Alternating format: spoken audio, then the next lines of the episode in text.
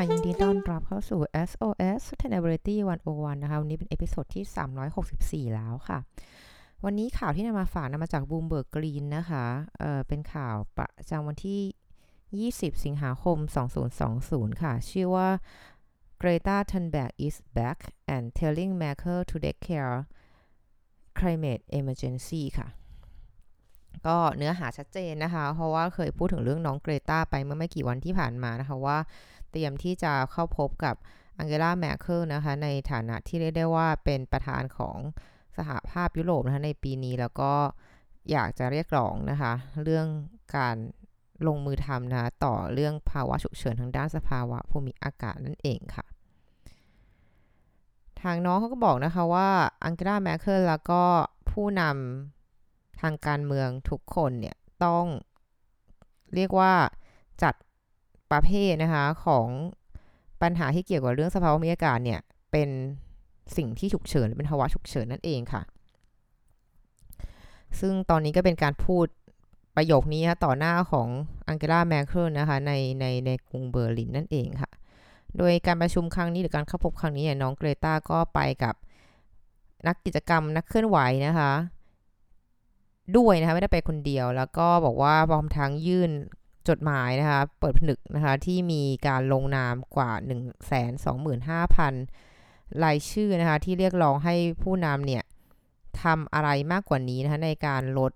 มลพิษนะคะหรือลด carbon emission ต่างๆนะคะ โดยผู้คนเนี่ยต้องต้องต้องออกมาจาก คอมฟอร์ทโซนได้แล้วนะคือต้องแบบปรับเปลี่ยนวิถีชีวิตแล้วไม่ได้ใช้ชีวิตเดิมๆนะคะ แล้วก็มีความกล้าหาญเพียงพอที่จะแก้ปัญหาจริง ๆ ไม่ใช่เหมือนซุกปัญหาไว้ใต้พรมนะคะ น้องเกรตาก็ให้สัมภาษณ์ว่าเราเราบอกแมคเคิลนะคะว่าเรากำลังเผชิญหน้ากับความว่าฉุกเฉินด้านสภาวะภูมิอากาศนะคะ แล้วเราต้องการให้ผู้นำเนี่ย เรียกว่าก้าวขึ้นมานะคะ แล้วก็ ชมเรียกว่าโชว์ภาวะความเป็นผู้นำแล้วก็จัดการปัญหานี้นะอย่างว่ามันเป็นภาวะฉุกเฉินนั่นเองค่ะ แล้วเขาก็บอกข่าวก็บอกสั้นๆนะคะ ว่าตั้งแต่การปิดตัวของน้องเกรตาในเดือนมกราคมที่ World Economic Forum ในดาวอสนะคะ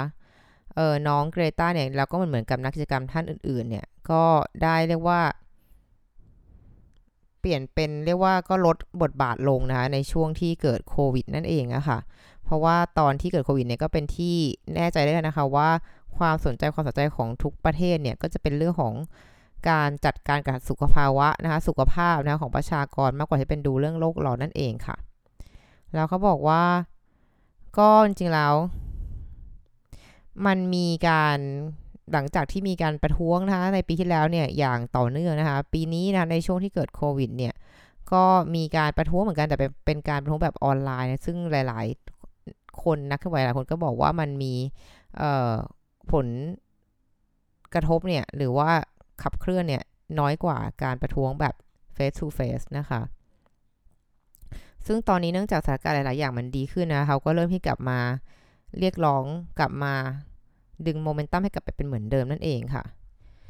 น้องเกรตาบอกนะคะว่าเราเหมือนติดอยู่ในวงล้อของเหมือนวงล้อของหนูแฮมสเตอร์ค่ะ ที่ก็วิ่งไปไม่หยุดนะคะ ถ้าเกิดว่ามันยังถ้าหนูยังไม่หยุดวิ่งแบบเดิมๆนะคะ เขาก็บอกว่าตอนนี้ทุกคนก็เรียกว่าต่อว่านะคะ หรือว่าบอกว่าคนความชี้นิ้วไปที่คนอื่นนะคะ ว่าอยู่ว่านี่คือความผิดของคุณนะคะ ดังนั้นตอนนี้เนี่ยมันต้องมีคนแบบ ทำให้วงล้อเนี่ยหยุดสักทีนะคะ แล้วก็เขาก็บอกนะคะว่าจริง ๆ แล้วเนี่ยมันก็มีการผู้ประท้วงบางบางบางกลุ่มเนี่ยก็สามารถก็มีเรียกว่าประสบความสำเร็จนะคะในการพยายามนำการพูดคุยนะหรือนำ topic เรื่องของนำหัวข้อเรื่อง climate change เนี่ยไปพูดคุยในระดับ เรียกว่าภูมิภาคอย่างเช่นในระดับยุโรปนะคะ เพื่อจะเตรียมเงินนะคะ ก้อนใหญ่นะคะ ในการจัดการกับ เรียกว่าการฟื้นตัวแบบสีเขียวมากกว่าเดิมคือฟื้นตัวแบบเป็นมิตรสิ่งแวดล้อมมากกว่าเดิมนะคะ แต่ขณะเดียวกันนะคะก็ก็น่าเป็นที่น่าผิดหวังนะที่รัฐบาลหลาย ๆ แห่งเนี่ยก็ไม่ได้ไม่ได้มีการทำให้คำมั่นสัญญาแบบชัดเจนนะในการหยุดการให้การสนับสนุน พลังงานจาก fossil fuel นะคะ โดยเรียกว่านโยบายด้านภาวะโลกร้อนเนี่ยภายใต้เหมือนผู้ประธานของ EU ในปัจจุบันแล้วก็การตั้งเป้าหมายของทางภูมิภาคเนี่ยให้เป็น climate neutrality เนี่ยภายในปี 2050 เนี่ยก็เป็นเป็นจุดศูนย์กลางสำหรับการประชุมนะคะ ในครั้งนี้นั่นเองค่ะ โดยทั้งสองฝ่ายนะคะก็เห็นด้วยนะคะว่า ความการที่โลกมันร้อนขึ้นเรื่อยๆเนี่ยมันเป็น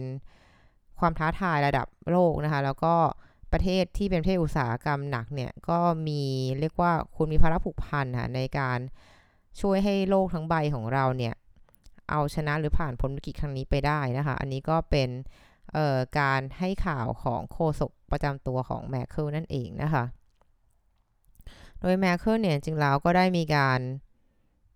เรียกว่าเคาะนะคะ ว่าจะให้เงินถึง 54พันล้านยูโรหรือ 64เอ่อพันล้านเหรียญสหรัฐเนี่ย เป็นเหมือนเป็นเป็นแพ็กเกจนะคะสำหรับจัดการเรื่องโลกร้อนนะคะ ในประเทศนะคะ ในภูมิภาคนี้นะคะแล้วก็แล้วก็ในประเทศนะคะแล้วก็อย่างนั้นก็ยังมี 130 พันล้านยูโรนะคะในการ เป็นเงินสำหรับแพ็กเกจในการเยียวยานะคะเศรษฐกิจนั่นเองค่ะในเดือนมิถุนายนที่ผ่านมานะคะ ซึ่งจำนวนเงินที่แมคเคอร์เคาะมาเนี่ย ก็ถือเป็นจำนวนเงินที่เรียกว่าน่าประหลาดใจแต่เป็นประหลาดใจในเชิงบวกนะคะของเหล่านักเคลื่อนไหวด้านสิ่งแวดล้อมนั่นเองค่ะ ก็ตรงนี้นะคะเขาก็เป็นเรียกได้ว่าเป็นการเคลื่อนไหวนะคะที่ทางกลุ่มของน้องๆเนี่ย Friday for the Future เนี่ย ก็ ยังเรียกว่าพยายามจะขับเคลื่อนให้เกิดขึ้นอย่างต่อเนื่องนะคะ ที่น่าสนใจก็คือว่าจริงๆแล้วเฟเริ่มพอดแคสต์ชุดนี้เนี่ย เอ่อ ด้วยเรื่องของน้องเกรตานะคะ แล้วนี่ก็อาจจะเรียกว่าจบด้วยเรื่องของน้องเกรตาเหมือนกัน แต่ว่าเรียกว่าก็คือมันก็คงไม่ใช่การจบแบบจบเนาะเพราะว่ามันก็คงต้องดูต่อไปค่ะว่าจะมีการเคลื่อนไหวอะไรเพิ่มขึ้นนะคะ แล้วก็ตอนน่าจะเป็นตอนสุดท้ายนะก็อาจจะ เอ่อมีการ ให้ feedback หรือ report เอานะคะว่าการทำพอดแคสต์เป็นระยะเวลาแต่งต่อเนื่อง 1 ปีเนี่ยมีได้ได้เรียนได้เรียนรู้อะไรบ้างนะคะ และนี่คือทั้งหมดของ SOS Sustainability วันวันประจำวันนี้ ขอบคุณติดตามนะคะ แล้วเจอกันใหม่วันพรุ่งนี้ สวัสดีค่ะ